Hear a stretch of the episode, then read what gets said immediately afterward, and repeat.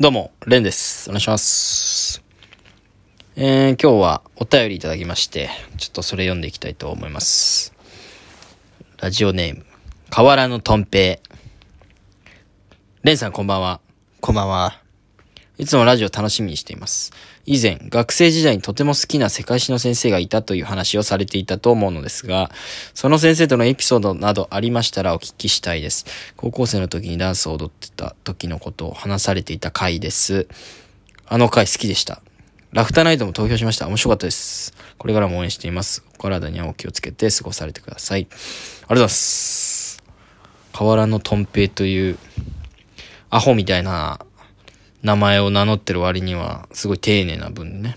ありがたい。もう今はラフターナイトだから、時代は。頼むよ、投票、他の人もね。うん。ということでね。うーん。そうっすね。世界史の先生がいたっていう好きなね、先生がいて。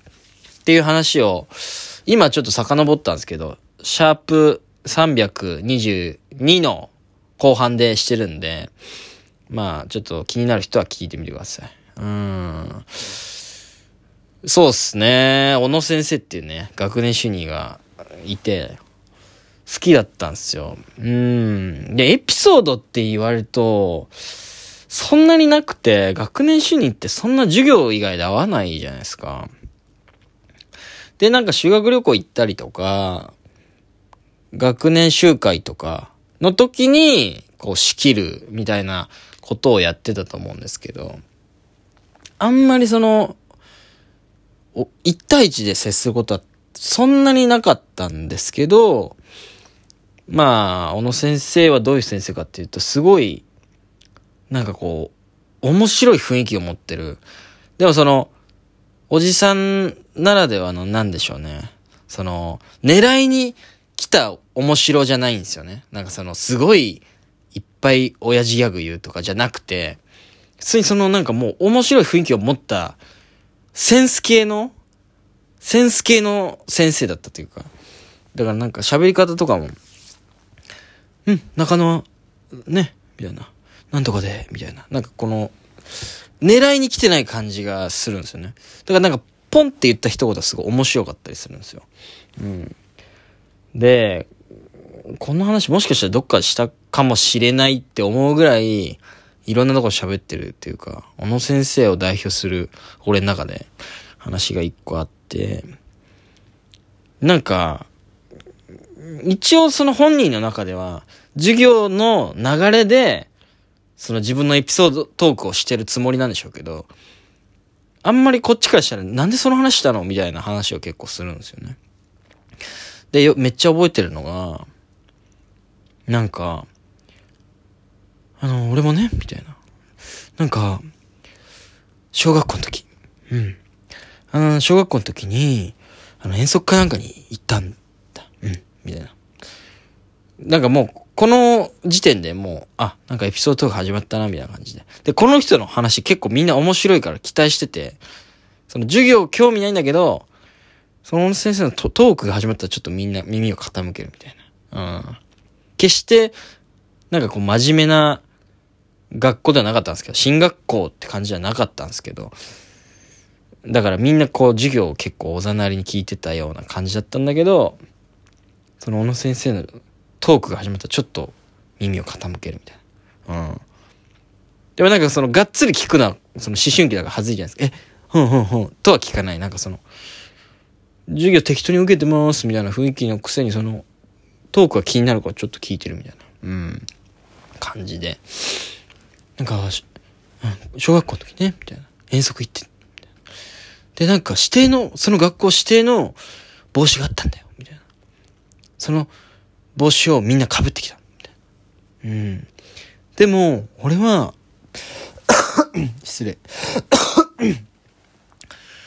あの、なんか、お兄ちゃんにもらったお気に入りの帽子があったんだ。茶色の帽子。それを被って行ったんだ、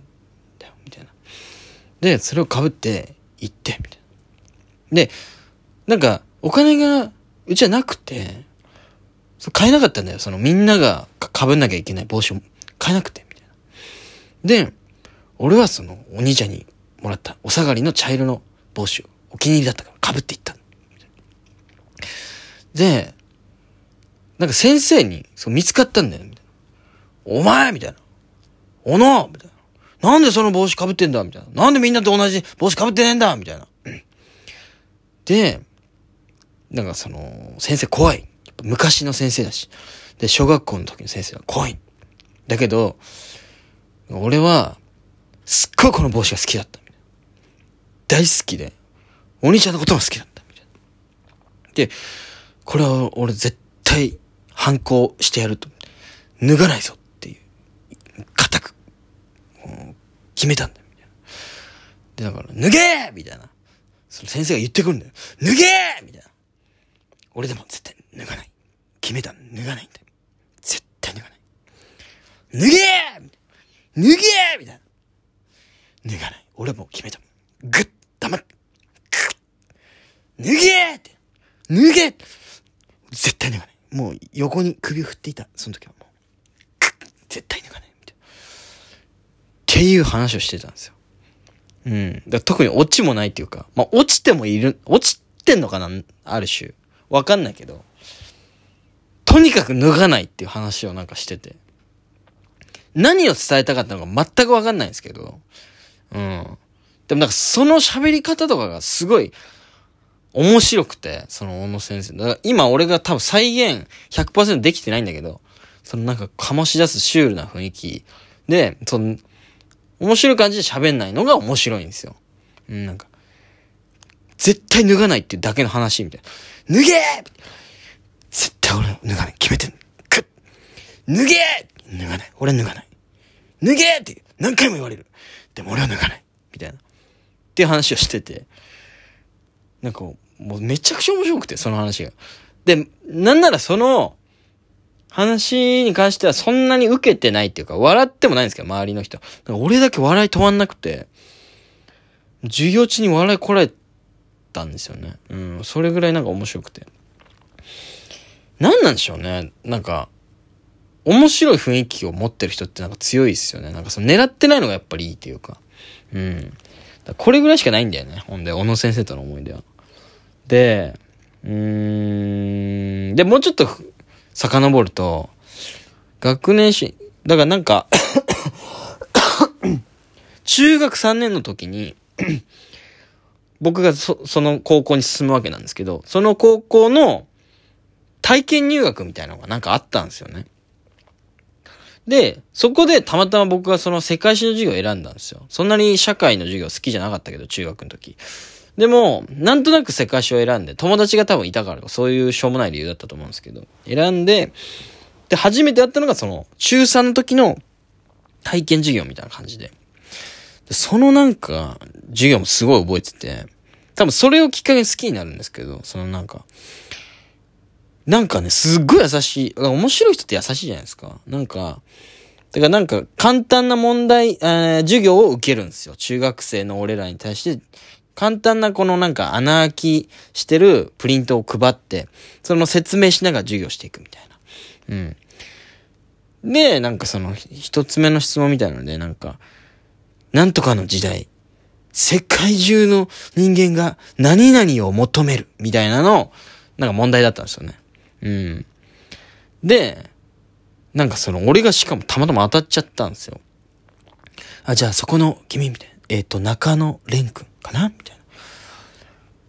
あ、で、めっちゃ中3だから緊張するんですけど、なんか、まあどうせなら当てたいなと思って、なんだろうな、みたいな。世界中の人間が何々を求めたみたいな。ええー、みたいな。えっと、土地ですかね？みたいな感じで言って。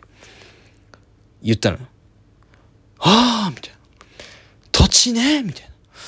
これはね、あのー、ある種正解。みたいなうん。土地を求めて、人は確かに、いろんなところにね、戦争に行ったり、それを、あの、領土にしたりしたんだよねみたいな。これ別解だね。ある種ねみたいな。すっごい優しくて。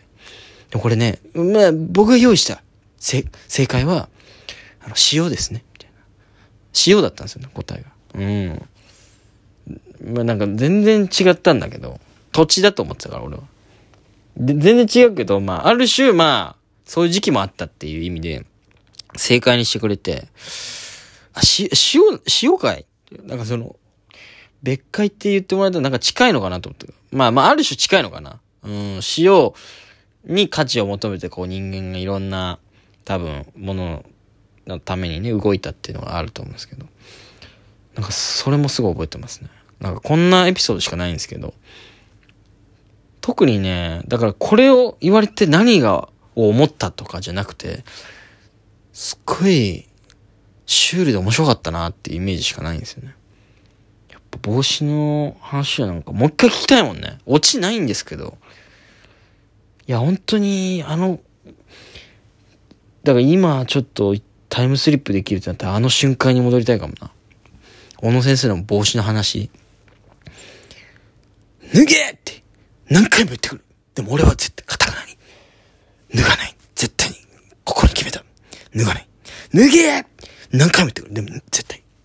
もう首を横に振って、絶対脱がない。みたいな。あ、なんかそうだ。あ、ちょっとこれ忘れてた。で、なんかな、昔だから殴られちゃうんですよね。もう反抗したら先生。もう、一回ビンタされた。